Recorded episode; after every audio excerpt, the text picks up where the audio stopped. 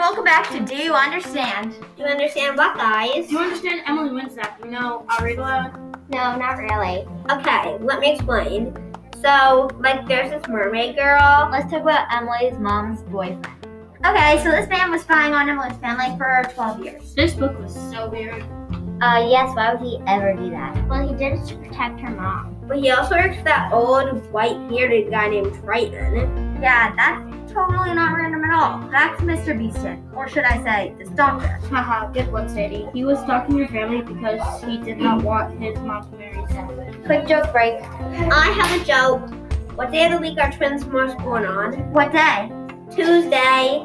Haha, you're so funny. You remind me of Emily. You think you're funny when you are not. Hey, who's Emily again? Emily, the main character in our book. How do you not know that? I do. Shh, I don't. Cooper, you doll.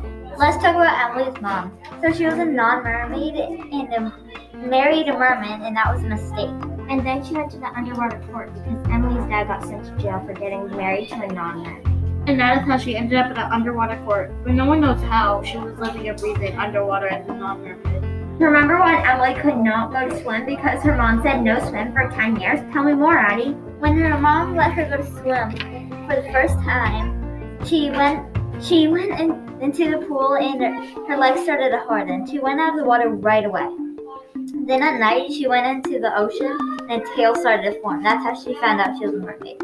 Thanks, Addie. Did you know her mom was like, no swim lessons? Effie, we just mentioned that. Pay attention. Remember the bully we found out that she was related to Mr. Beeston? Oh, yeah, Emmy, explain some more about that. Well, basically, Mandy bullies her in school, especially when Emily started swim lessons. She also used to call Emily Fish Girl a lot. On Emily's first day of swim lessons, it's almost like Mandy was jealous of her. Thanks, Effie. Emily met a friend at underwater school from going back and forth to real school and underwater school. Her name was Shona, and they met at a rock all the time. Bramble lock lock is. You know what time it is. Oh no. Joke time. Why'd the plane not want to sing a lullaby? Why? Because he was too hoarse. Um, okay. Remember when Emily found out that Mr. Beeston was drugging her mom? Addie, can you explain a little bit about that? Sure, the drugs Mr. Beeson gave her mom made her forget lots of things she did. That's how she forgot how to swim. Emily's dad said that her mom was the best swimmer there ever was. Who forgot to swim? Emily's mom, Effie, pay attention. Guess what, Brooklyn? What? Mr. Beeston, at the end of the book, wanted to poison Emily's swim team. She asked Emily's swim team for donuts, and there's another book.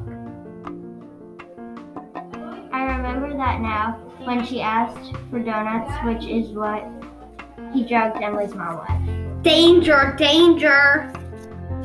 Did you know that Emily and Shona swam to the jail where her dad was arrested and saved him? And on the wall, there were poems about how much he loved his ex wife. No, I had no idea. Before Emily was born, her mom always used to go to Rainbow Rock just like Emily and Shana. Her mom and dad always used to meet up there every day and night. Then one day, Emily was born, but Emily never got to see her dad because he got sent to jail. Oh yeah, here's a quick fact about Emily. She knew from the beginning that Mr. Beeson was not a good guy. Yep, and she was right. Emily's mom was scared of water, but lived on a houseboat. Later, we found out she was not scared of water, just what was in it.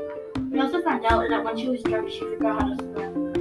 Emily also could not believe that they lived in a houseboat next to the ocean, even though her mom hates water and forgot how to swim.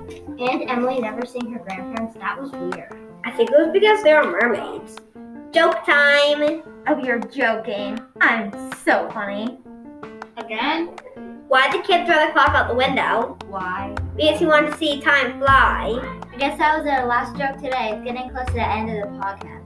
One last thing. Mr. Beeston told Emily's mom he had been stalking her family for 12 years at the end of the book. Oh my god. That is crazy. I am running out of things to say. Me too, but who's the best joker around? Hint, hint, cough, cough, nudge, nudge. Me. Well, I guess this is goodbye. Bye. Bye. Bye. Bye. Bye. Haha, we sound like bye.